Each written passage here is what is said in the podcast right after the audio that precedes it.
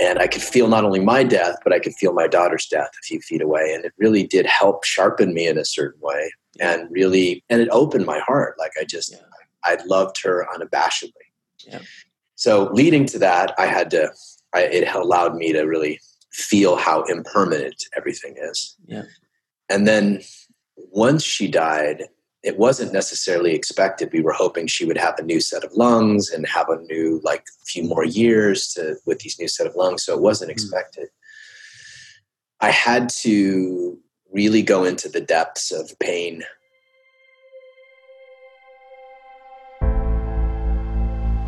Welcome to Men This Way, the podcast for every man who seeks to live his deepest purpose in life who's committed to showing up fully and giving his unique gifts to the world.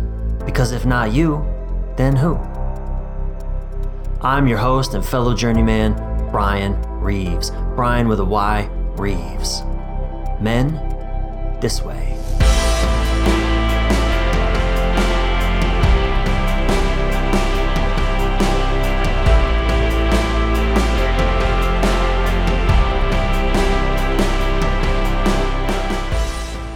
Are you still afraid of death? Did you know that emotional presence, you know, that thing that women often cite as the reason they don't trust men, is something you can actually relax into? And are you aware that you can play a significant role in helping your partner heal past traumas? In this episode, my guest John Wineland and I offer useful insights to these questions and more. This conversation with John was deeply moving for me because death was present when he and I spoke. And death does well to open the masculine heart. You see, just a few months earlier, John made an excruciating decision that is every parent's nightmare when he took his 21 year old daughter, Claire Wineland, a young lady who was just a light of inspiration in the world. He took her off life support, ending her roller coaster journey with cystic fibrosis. Although John shares some of what he's learning through this painful experience, and it is profound, especially the parts about being supported by other men. This interview isn't actually specifically about that because John is a renowned coach and teacher who travels worldwide, teaching his vision of embodied men's work and deep relational practice for couples. He's been leading men's groups for decades and is also a longtime student of author David Deida, the man whose teachings completely changed the way I see not just myself and women, but the world. John writes extensively about masculine leadership, and you can catch him throughout Europe and the US leading workshops on embodied men's work, spiritual intimacy, and sexual practice. Definitely stay tuned for John's five key takeaways at the end of this episode of Men this way. All right, let's dive. John Wineland, how are you, brother?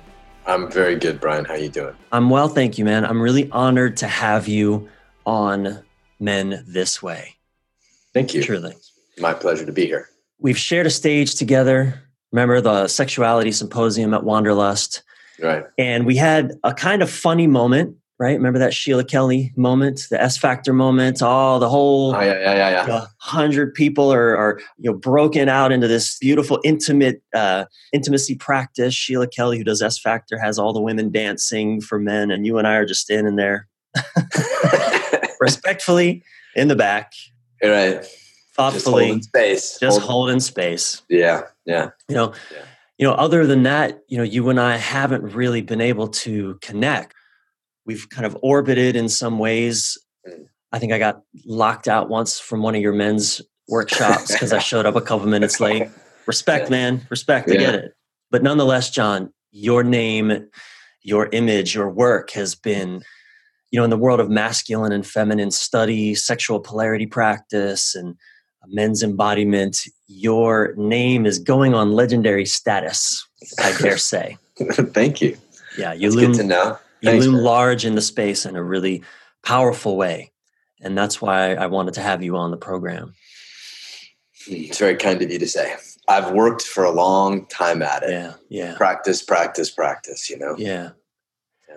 Yeah. No such thing as an overnight success. There's only 20 and 30 year overnight successes. Right. Right. right. I subscribe to the. yeah, I'm sure you've read Outliers. You know the ten thousand hour I'm, rule. yes, Malcolm Gladwell. Yeah. Yep. You know, man, if I look at all the people that I really dig in the world, that I really respect, they've kind of followed that path. Yeah. They've put the time in, Yeah. and you know, I might I might be maybe halfway there, but you know, Yeah. it's definitely. I, I wrote an article called "Fuck Hacking, Go Deep" because I Mm-hmm. I kind of think like that idea has been lost a little bit. Like, Mm-hmm. I know it. Yeah. I actually have a video that I haven't put out that's all about, you know, put down your bulletproof coffee already. Stop fucking trying to hack your life Right. and just Right. fully be present in it. Live it. Right. Be, be, Right. be with what's happening. Yeah. But, but John, I can't imagine that as a kid, this is what you dreamed of being. it's so funny, right? I mean, like, did you think that, you know, 20, 30, 40 years ago, like, hey, I'm going to be leading workshops where people are going to be doing, you know, sexual intimacy practice and Yeah. rolling around on the floor and crying. And I mean, no, Yeah. No. What, what did you want to be as a kid? a baseball player, Baseball player. Who'd you want to play for? Dodgers. The Dodgers. Okay. I grew up in LA. I grew up uh, like a Vin Scully, Okay. Yeah. you know, the big blue wrecking crew kind of thing. And yeah, I was classic Dodgers baseball fan. Yep. Yeah. Still am. Still am. Okay, I respect that. How, uh, did you play in high school? Yeah, I played in high school. I also played basketball. Okay. I actually played with a guy named Greg Maddux, who's pretty well known. Him, he was a year behind me. Now he's in the Hall of Fame, and I'm doing what I do. so it just goes to show you yeah. the, the best laid plans of teenagers. Well, tell us about a significant event or experience then in your early life that really played a fundamental role in shaping your journey as a man. Hmm. Okay. Well, the one that really looms large and that I still, you know, have to work with occasionally Hmm. is the my dad split when I was young, and so I had a How, how old were you? 18 months. 18 Yeah. months. Wow. Okay. Yeah, so I, I come from that kind of thing, you know. Yeah. My mom and dad were hippies. My dad kind of did his thing. Mm. So I grew up with all women pretty much, Yeah. except I had a stepfather Who was with me from the time I was like four till 10. And at 10, he was murdered. When I was 10, he was murdered. Mm. And it was one of those experiences where I was playing football out in the street with my friends, happy as can be. I walked in the living room and then there was just like everybody was crying and Mm. and I remember I've gone back and looked at that moment from a bird's a God's eye view, Yeah. right? And that's definitely one of the moments that shaped my life, right? And it's funny, I look now and I think, you know, I'm a guy who grew up with virtually no masculine leadership. Yeah. Both my grandfathers died, Yeah. Richard died. And so what do I teach? you know what I mean? Like I'm writing a book on masculine leadership. Yeah. So it just goes to show you how your you know your biggest wounds become your gifts and Yeah. even my I mean, experience. I see this in a lot of, of men in our space. I too, you know, when I was four, my dad left and my my stepfather didn't even arrive till many years later. And and he came, you know, good heart, but very wounded in the execution of his presence, let's say. Mm, mm. And um, I grew up with women, strong women as well. You know, three sisters, basically two moms that really held things together. Yeah. And so I was very disoriented around being a man. Mm. So I see that, you know, in, in our in our work, there's the your your mess is your message. Mm-hmm, mm-hmm. So I didn't know that about you, man. I really appreciate hearing that background and and um, can so understand. I know for me, and even why I'm doing this podcast and I'm why I'm having men like you on this podcast is because I'm soaking it all up. Mm, mm. I wonder how, you know, what role have then mentors played in your experience, male mentors specifically? Oh. You know, mentors, friendships with men. How has that then enriched your life, given that you grew up without that significant? Yeah. Yeah, well, huge. In fact, I can say unequivocally, I would not be here if it wasn't for the men in my life. Like, I'm actually surrounded by, in my opinion, the greatest men on the planet, Mm, the, the best teachers. You know, I, I got sober when I was 29, mm, and I just, I fell into men's groups. Mhm. Like, there was a men's meeting here in Santa Monica on the promenade every day at noon. Wow. and guys from 18 to 70 you know with one day of sobriety to 40 years of sobriety Mm. and i lived at that meeting for the first 10 years of my sobriety Mm. and those guys are the guys that helped me raise, taught me how to be a dad, taught me how to start a business, taught me how to chase a dream. And I still, you know, 20 years later, I still see those guys every Thursday night. We, you know, so so, so that was a group, I have history with them. Yeah. That was a group of men that were meeting that the the core thing that brought you all together was addiction or recovery. Yeah, sobriety. Yeah, we were all we're all sober. Yeah, we were all in, you know, we were all sober. So so yeah, we all came together and met on this restaurant and had lunch together every day, almost every day. Yeah. For 10 years or so. And yeah. those guys are still when my daughter died a few months back, those were the guys that were at my, you know, at my side. Yeah. You know, one of my, you know, my sponsor, and one of my dearest friends came down the night that I found out that she was going to have to mm. be taken off life support. Yeah. Took me to a Korean spa and to dinner, like that kind of like just, yeah. just yeah. held me right? Mm. So those guys, those guys are those guys, and since then, other men in my men's group, uh, David, who's a teacher of mine, and mm-hmm. I've just had great men. I'm really blessed there. Yeah. I love how you language that. It held me. Mm. It's not something that, you know, this podcast is for men. I know a lot of women will be listening, but this podcast is for men. And that's not something that we talk about. Well, I want to say needing, or but we don't just don't even talk about it. Mm-hmm. The need to be held by other men, particularly when we're fucking going through it. Yeah, for sure. Yeah, I, I mean, I I was kind of cursed and blessed with a situation where I needed help. I mean, I was you know maybe a year sober, so I still had my head way up my ass. Mm-hmm. I come from a long line of hard drinking Irish Scottish uh-huh. alcoholics, right? And uh-huh and I had my head up my ass. And then I had this daughter who was born, this really beautiful, wonderful girl that was born, who was born sick. And I knew that I could not take care of her on my own. Mm. So I was, it's almost like God forced me to be able to reach out and to depend on other men and rely on other men. And yeah. I'll tell you, Ryan, like those guys came to the hospital when Claire was sick and they would sing songs and spend time with her and you know, they were the guys that helped start her foundation, which mm. became her platform. As I don't know if you know, but mm-hmm. that became her platform. So literally, like I owe my entire life to the incredible men that have supported yeah. me. Yeah. You've talked about your daughter dying, acknowledging that. And I mean, how could you not? I know it's fresh. And I actually found out through my news app mm. on my phone that this light in the world named Claire Wineland had died, and I was so touched. But I didn't make the connection. It was actually my partner Sylvie, who because I didn't know you had a daughter because mm-hmm. we don't know each other that well. Right. And when I found out and I made the connection, I was just gutted. Mm. I mean, it was sad to begin with, but then when that connection was made, and I knowing the work that you do, and and I, I know you and your family are still grieving. I'd like to just ask you really one question about that experience because I believe that death is something that men must reconcile with if we're going to live fully. Mm. What is this difficult experiencing teaching you that you could share with us now? Mm. Hmm.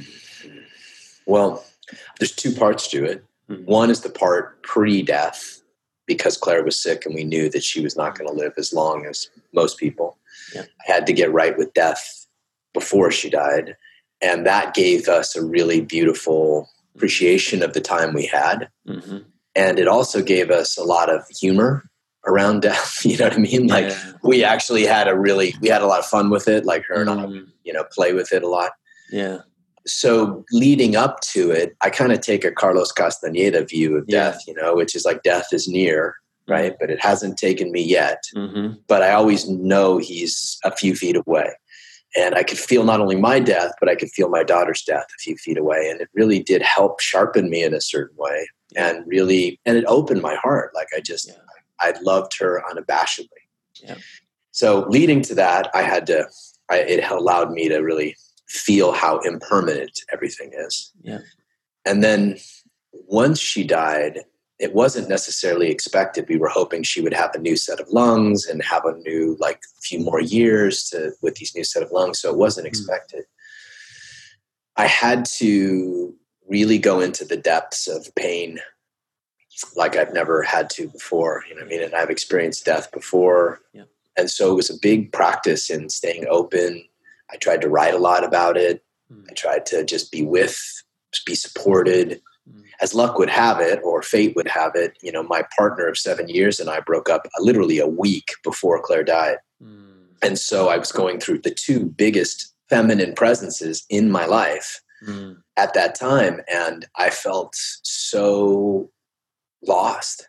Yeah. Like I, I was lost, man. Yeah. And I just I leaned on the men. I mean, I was on the phone three or four times a day with my brothers, guys in, you know, guys in my men's group, you know, my teachers, and I just relaxed into it and felt the pain. So I guess post death it's really about relaxing into the death relaxing into it. And mm-hmm. pre-death for me it was about appreciating the time we had. Yeah. Yeah.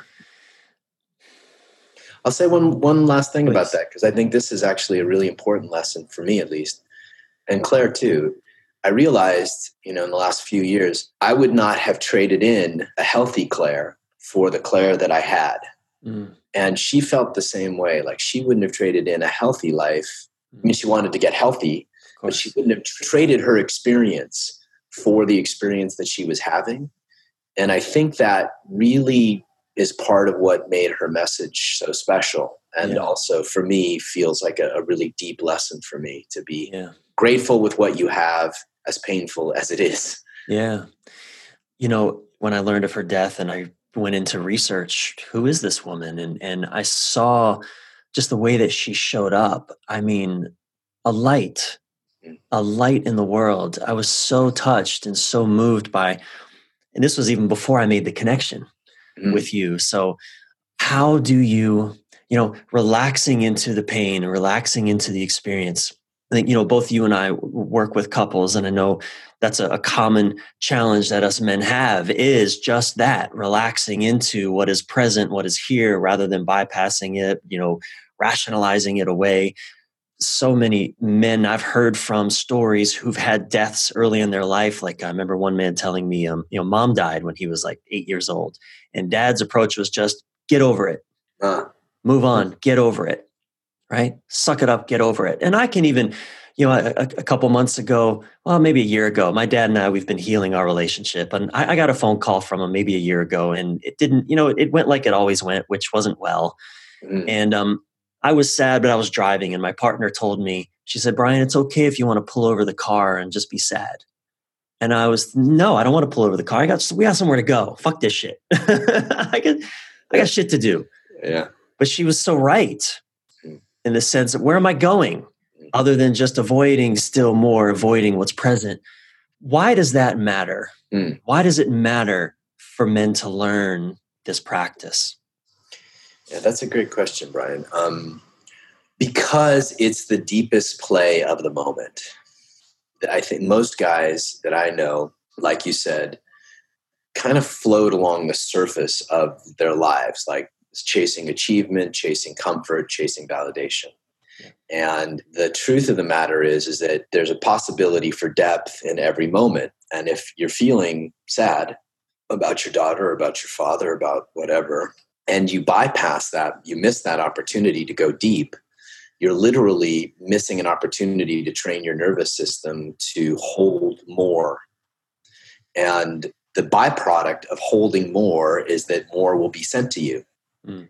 The more capable your nervous system is at being with your own emotional, energetic body, the more I believe the universe just kind of the more magnetic you get. Yeah. Let's put it that way. The more mm-hmm. magnetic you get. Mm-hmm. So magnetism is one great reason why that's important to feel as deeply mm-hmm. as you can. Mm-hmm. I mean, to me, it's about integrity. If I'm sad and I'm avoiding the sadness, I'm out of it in personal integrity, and the world will feel it. Yeah, isn't that interesting? Because I mean, it's sort of the masculine code is integrity, your word, being in congruence with your word. And yet, when it comes to emotional integrity, mm-hmm. we generally tend to throw emotions out as having anything to do with integrity. Uh, it's the complete opposite in my book. yeah. You know, a man and, and, women can feel this in us, right? Like if, if I'm avoiding anger, if I'm angry and everybody knows it, but I'm denying it. I'm not angry. Yeah, right. I'm going to be felt as a man of low integrity. And they won't necessarily know why. They'll just yeah. feel like I'm not trustable. That's right. That's right. It'll come out as I don't really trust you or I don't feel safe around you. Mm-hmm. Exactly. And yet we as men will then, in bewilderment, what are you talking about? I'm so trustworthy. Mm-hmm. I keep my word. I'm so safe. I do what I say I'm going to do. Yeah, I mean, yeah. I like the definition of integrity as, you know, structural. There's structural integrity, meaning yeah. Uh-huh. my posture, standing. I mean, you've done this work, yeah. right? You know, are you grounded? Like there's a structural integrity, but the emotional integrity is are you are you feeling and in relationship with the truth of your emotional body? Yeah, integrity. Hear that, men listening? Integrity is not just about the words coming out of your mouth. Mm-hmm. It is integrity in how you're holding your body. You know, I, I noticed, John, you know, I've been with my partner for a little over three years now, and she, like every woman, has been the best teacher I've ever had. And but this one is like my PhD plus level course. And right, right. one of the things that I've really gotten present to is when when I'm upset, when we're in an argument, I will cross my arms and turn my body away from her Mm-hmm, mm-hmm. And I'm trying to hold it together, you know, speak rationally, sort of not get upset and angry. But clearly, my body yeah. is telling her, right. well, it's a lot of things, really. Yeah. So that's been something I really, I really want the men listening to get that point that how we hold our body, what's happening. One of my teachers, uh, Steve James, you know Steve James? I don't know Steve. Oh yeah, I know Steve. Oh yeah, I know Steve. Yeah, yeah sure. So I, I, interviewed him. Guru and, Viking. Guru Viking. I love yes. that. Yeah, love that that man. Uh, I've studied with him, and I love the way he defined intimacy as as seeing what is there to be seen and feeling what is there to be felt. Mm-hmm. Right, and I can imagine. I think grieving is something we men must learn beyond just when something huge happens. Mm-hmm. What What would you say about that? The role of grieving in our lives? Well, uh, unless you've grown up with the most, you know, conscious parents on the planet, and even mm-hmm. so, they probably still fucked you up. Yeah. You know, I mean, you've got grief, and I think that men don't feel the value of grief. Yeah. We assume, you know, men are always looking for the value proposition. Like, mm-hmm. how's this mm-hmm. going to make me more money, get me laid, get me what I want, get me, you know what I mean? Mm-hmm. And grief traditionally doesn't have a great value proposition. Yeah, it's all bad.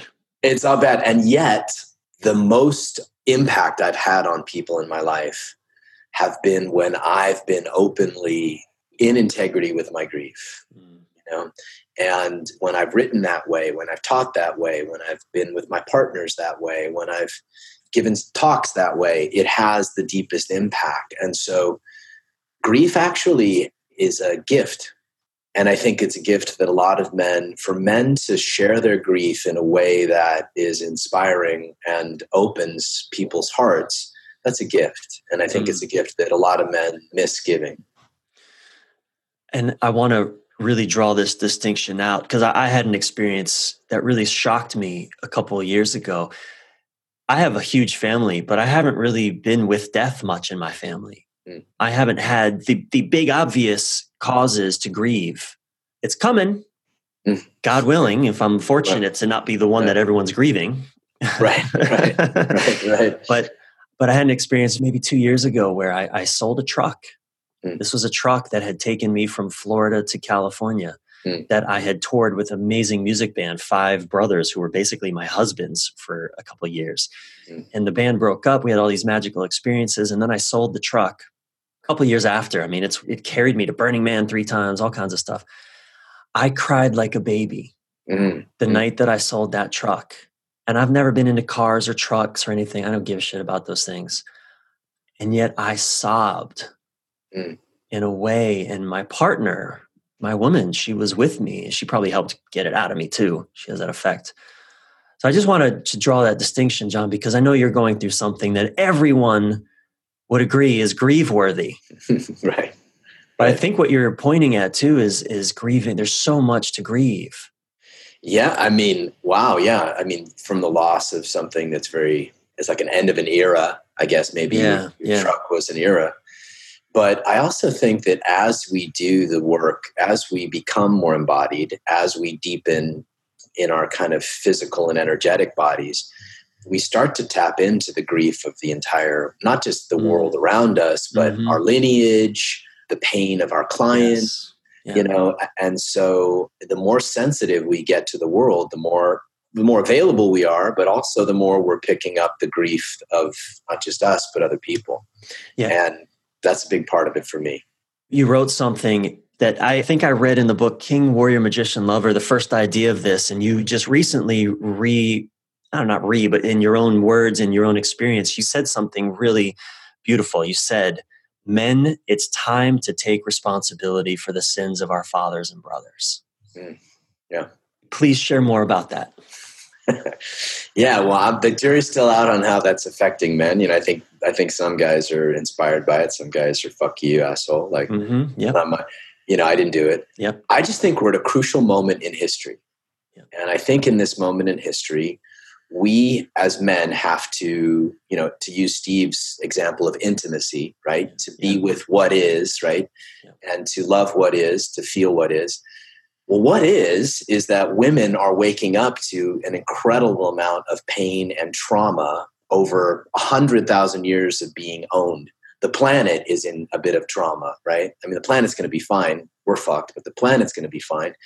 And so, what is, is that men have created trauma in the world. Mm-hmm. And it's irresponsible and a little immature, I think, quite frankly, for us to step into a relationship or to step into a role on the planet as a teacher or to, you know, to just acknowledge being a, an agent for social change without understanding that we actually have to take on what other men have done, where other men have led us and you know i write a lot about masculine leadership and it's and i think one of the first things you have to do is to acknowledge what you're stepping into and what we're stepping into is a kind of a shit show a man-made shit show and so the first step in healing is to acknowledge yeah. that we that us and our lineage yeah. and maybe in some instances us personally have yeah. helped cause that yeah i've seen that in my own intimate relationship you know my partner comes with trauma. She comes with a past. Totally. Trauma caused by the ignorance of other men. And I have attempted early in the relationship, especially, to say, hey, this isn't mine to deal with. Mm-hmm. Which, John, you know how that goes. Yeah, sure, sure. Yeah, I can imagine. yeah. Not well. Yeah. Not well. And in fact, our relationship has succeeded and even thrived really contingent upon my growth in taking responsibility, not blame. I think that's very different. Not blame, yeah. but responsibility. Yeah. Helping to heal the trauma. For sure. That I didn't do, at least not to her. I probably did in other ways to other women.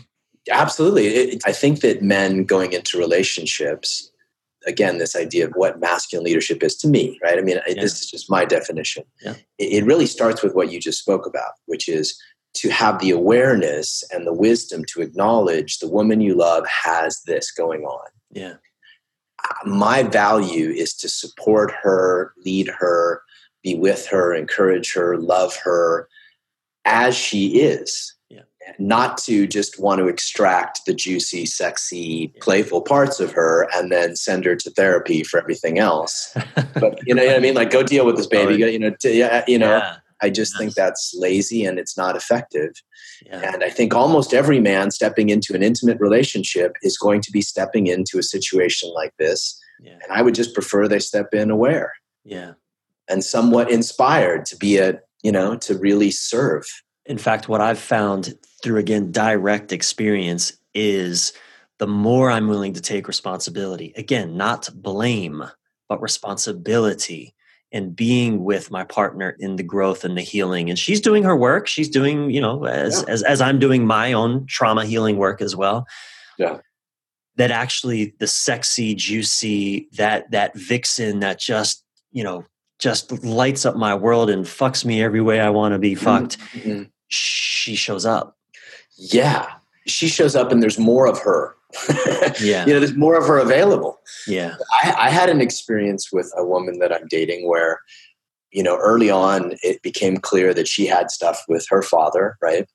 And it was like a it was like a block in our intimacy. And I was like, okay, well, I could either like shut down and avoid it or blame her or tell her to go take care of it.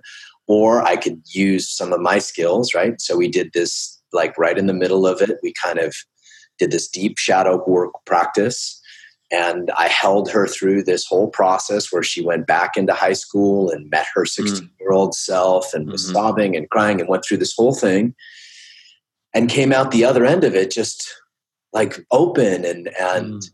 and in some way having all I did was hold space and lead a little bit and she met herself there and that's my value yeah. to her you know what I mean like yeah. that, that's me taking her someplace that she could not have taken herself in that moment. Yeah. And I think that that's the opportunity that I would like to teach men is available, right? Yeah. It, yeah. You don't have to be a teacher of this. You just have to have some understanding of what they're dealing with and really yeah. hold space. Give her a pillow and say, you know, like beat on the pillow, baby. Yeah. I'm right here. I fucking love you when you beat on a pillow. Yeah. I mean, just doing that. And the intimacy, like you said, the intimacy that comes from being witnessed in that experience is beautiful for a yeah. feminine being. Yeah. Beautiful. Let's stay here for a moment. I'd love to to make this and maybe or maybe there's something else you'd want to highlight around relationship. But what do you think is a core insight, core practice, something, but what do you think is the main thing that men really need to know or learn to create a truly fulfilling intimate relationship? Hmm. Well, there's a few, but I'll give the one that yeah. seems is coming through me right now. I would ask men to learn the capacity for embodied for embodied presence. Right, it's one thing to be present, mm-hmm. right? You can like, be like physically in the room. Yeah, and, and aware. And aware. You know, Eckhart Tolle, Eckhart Tolle uh, style, right? right? You know, I mean, like I'm, I can hear the most distant sound. Right. I can, you know, Neo in the Matrix. Yeah, yeah, right. I can feel I'm present. Yeah. But to embody presence is a different practice, and it requires a groundedness. It requires breath. It requires a relaxation of the heart. It requires a wide awareness. Mm-hmm. That capacity to own that structure, it's a yogic practice, like David talks about. and David Deida talks about this. It's a yogic practice. And that practice relaxes the nervous system of a feminine being mm-hmm. and allows whatever wants to come up to come up. Mm-hmm. Because now I'm holding the structure of the moment. I'm embodied presence and I'm allowing anything that she needs to bring up to come up. Yeah. So to me, that's like table stakes. Got to learn that. Just, you got to learn. Yeah. You, yeah, you got to learn to be a, an embodied presence. Yeah. You have a quote on your website that I really enjoyed. It's a Rumi quote. Mm. There is one way of breathing that is shameful and constricted. Then there's another way a breath of love that takes you all the way to infinity. Mm. Yeah. It's poetic, but it's also very practical, isn't it? yeah, it's it's a it's it's like he's giving you the yogic practice, right?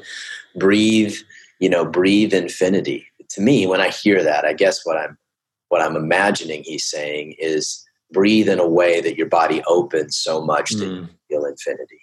Yeah. Yeah. Yeah, I, I notice as I said earlier, you know, I'll, I'll cross my when I'm when I'm triggered and in my upset state, I'll cross my arms and I'll I'll turn away. Yeah. yeah. And a, one of my just basic practices is to just turn and face her, drop my arms, and just breathe a little more deeply. Yeah, it's crucial. I try to do that and then remember to ground, like feel my feet sinking into mm. the earth or feel the earth kind of feeding me. Mm. I've been studying a, a, fair amount of martial arts lately, and mm-hmm it's amazing the link between sexual yogic practice and martial arts. Mm. I'm learning stuff from him and I'm going, fuck, like that's that's exactly what I teach people, you know, and that's what yeah. that's what my teacher teaches. So I, you know, there's something about like being in the center line Mm-hmm. In martial arts, they'll teach you in kung fu, they'll teach you be in the center line, like always own the center line or have the center line.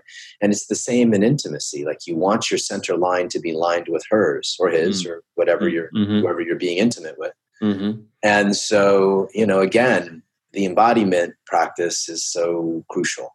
Well, uh, you know, as you're describing that, I love that. Be center aligned. Is that was that mm-hmm. the? Yeah, and, yeah. I, am thinking even with a cup of coffee, being center aligned with a cup of coffee, sure. that is going to be the best fucking cup of coffee I've ever had. Right, right, right. Fully present. You're basically taking the deepest part of your body, like that part, that part from your throat, you know, behind the heart, right in front of the spine, all the way down the front of the body to the perineum if you're a man, mm-hmm. cervix if you're a woman. You're taking the deepest part of your body and you're centering it on the thing you want to be intimate with. Yeah. It's pretty obvious when you think about it, but yeah. most of us, you know, are not aware enough to practice it. I know. Myself included, you know, I mean, I forget all the time. Yeah. yeah. Of course. You know, I, I often tell couples and, and, and men, especially when we're working together and I give them a practice, I say, look, if you just do this one out of 10 times this ever arises, that's huge. Mm-hmm. It's better than the zero out of a, out of infinity that you're doing it now right, right. A ten percent. If you can increase your capacity ten percent a year, and you know, in ten years, you're enlightened. Yeah, it's, mass, it's that's huge. Yeah, yeah. So, John, I'm curious. One of the the dilemmas or the questions that I, I love to approach in these conversations is, you know, how do you know what to do? How do you know? And, and I frame it. How do you know what to say yes to versus no to? You know, professionally, whether to stay in a relationship, whether to mm. like, like you do a lot of work with the felt sense, what comes up in your body, all of that. Mm. What's your formula for what you know to say yes to versus what is a no for you? Mm, that's a good question. Well, I tend to argue that leading from the essential masculine, from your essential masculine, is the practice of resting as infinity or consciousness or emptiness or God, whatever you want to call it, and feeling what needs to happen next. So you rest as, you know, my practice, and I learned this directly from David, right? My mm-hmm. practice is to rest as consciousness. So I, I experience that as kind of a feeling from the back of my mind out, like consciousness that holds mm-hmm. everything together. Mm-hmm. And then feel the field in front of me. Like it could be a relationship, it could be a business, it could be an opportunity. Like feel with my body. So my awareness is resting as consciousness. My body's feeling what's present in the moment. And an intuition will come about what to do next or what needs to happen. Mm-hmm. And to me, that's the practice of good, of deep, sacred leadership. Mm. Man or woman, doesn't matter. But but it's a masculine practice and I think that that's something that a lot of men miss because we're strategizing all the fucking time, you know? Yeah. Like, how do I get what I want? How do I win? If we stop strategizing and we really like kind of land in the pocket of the moment and feel what needs to happen next, often whatever decision we make is probably going to be better. Yeah. And so if it's a business opportunity, that's kind of what I would say. I would like, you know, feel it rest is consciousness, feel it, and wait for something to come.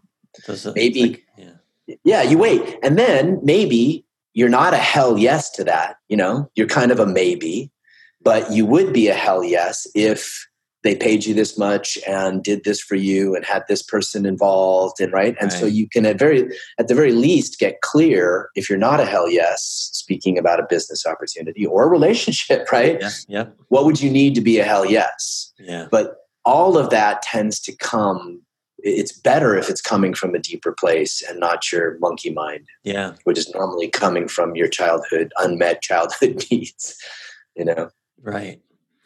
Do you ever what is your relationship to fear in the face of taking action? Mm. like have you ever been terrified to do something really big that you knew you had to do and you did it anyway? And if so you know what got you over the fear yeah. I say if so, I know. I mean, shit, man. Of course, that's your journey in life, but you know. Well, fuck! I had to walk into a, a, hospital room and take my daughter off of life support. Oh man, I was terrified. Yeah. I, I, the last thing in the world I wanted to do was that. Mm. And the reason I'm using this example to answer your question is because it was the biggest fear. Yeah. And the thing that I did is the thing that I try to teach mm. people, which is fear. If we're going to use the lexicon that I've used, right? You know about the masculine and feminine. Fear is an emotion. All emotions are the feminine. Fear is just a very strong fem- piece of the feminine energetic. Mm. so my feminine my fear needs a strong container. Mm. now that container can be other men or other women like somebody holding helping me hold it. And so i always try to deal with fear by creating the strongest container i can. Mm. and that might be bookending like i'm afraid to make this call man i'm going to call you now tell you i'm afraid and then i'm going to call you when i'm done i've just created a container for my fear mm. and and so rather than try to get over fear or pretend it's not there um, or stall with it i try to teach men because a lot of men have this like a lot of lack of discipline is really fear unprocessed mm. so create containers. Yeah. You know, enlist the help of other people to hold you. Yeah. And it's much more enjoyable and it's just much more fun and healthy Yeah. and Yeah. you know, to walk through fear with other people.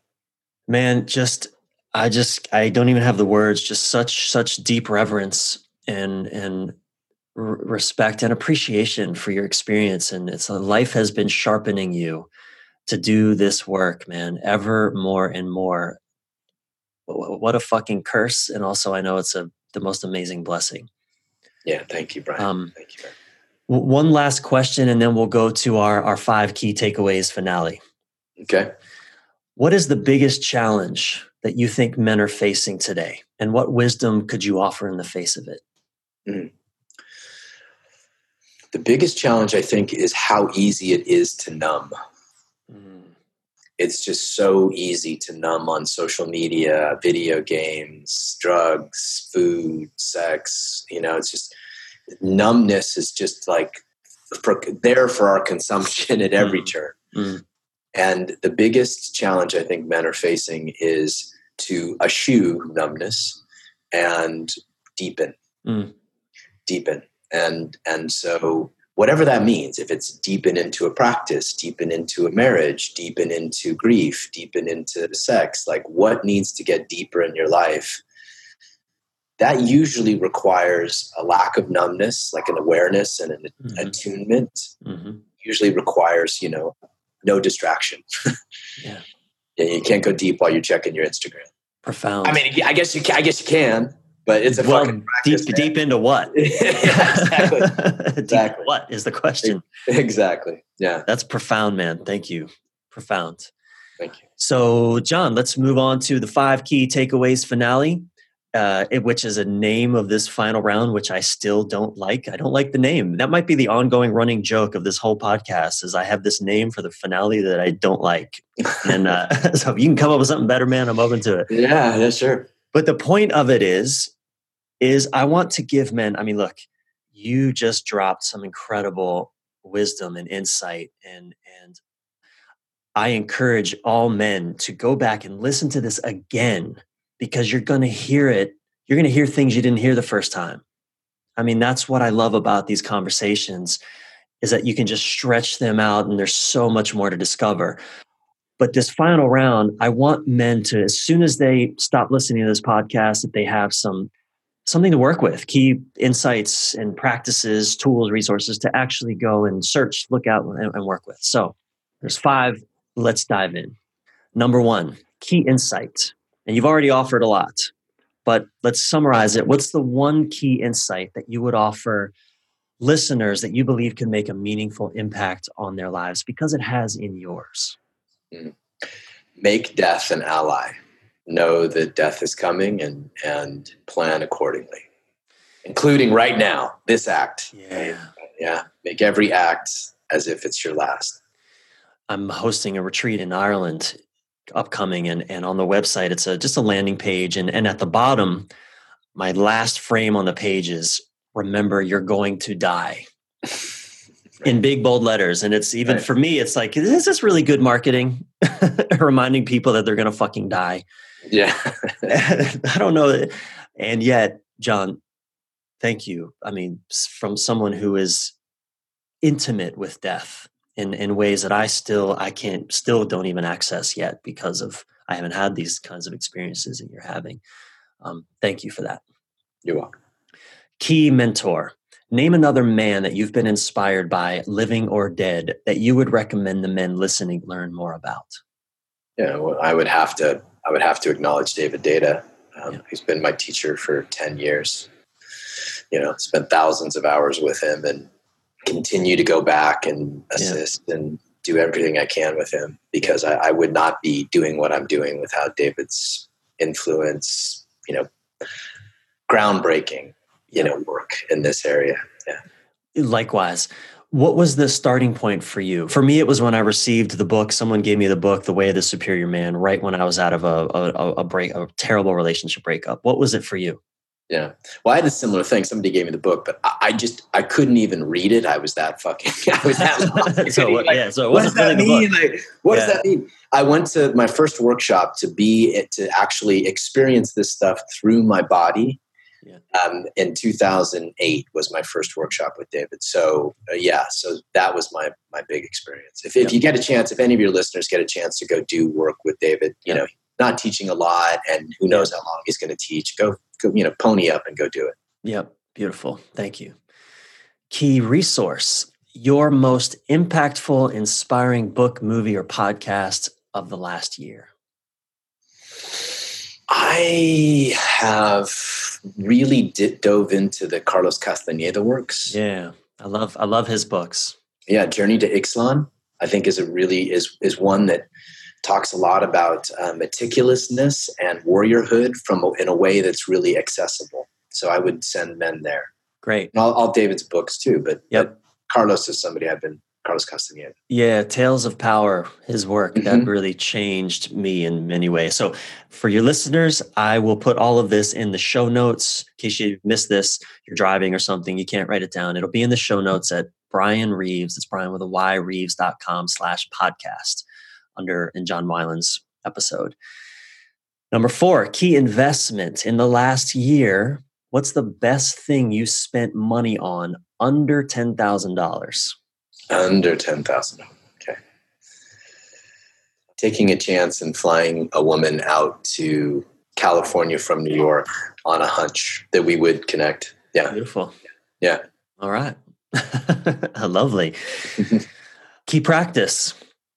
This is the fifth key takeaway key practice. You are a man all about practice, John. Please offer one consistent practice, spiritual, creative, personal, or relational, that has served you well and that you challenge the men listening to take on for the next seven days. Okay. Horse stance. Horse stance, which is, you know, legs kind of open. I mean, you can look up what horse stance is. Sitting in horse stance, connecting to the magnetism of the earth, putting your hands out in front of you and literally feeling your heart in your hands.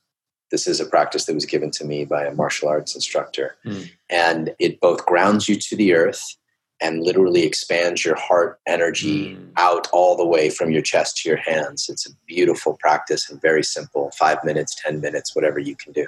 Okay, beautiful. Five or 10 minutes. Excellent. John, where can our listeners learn more about you?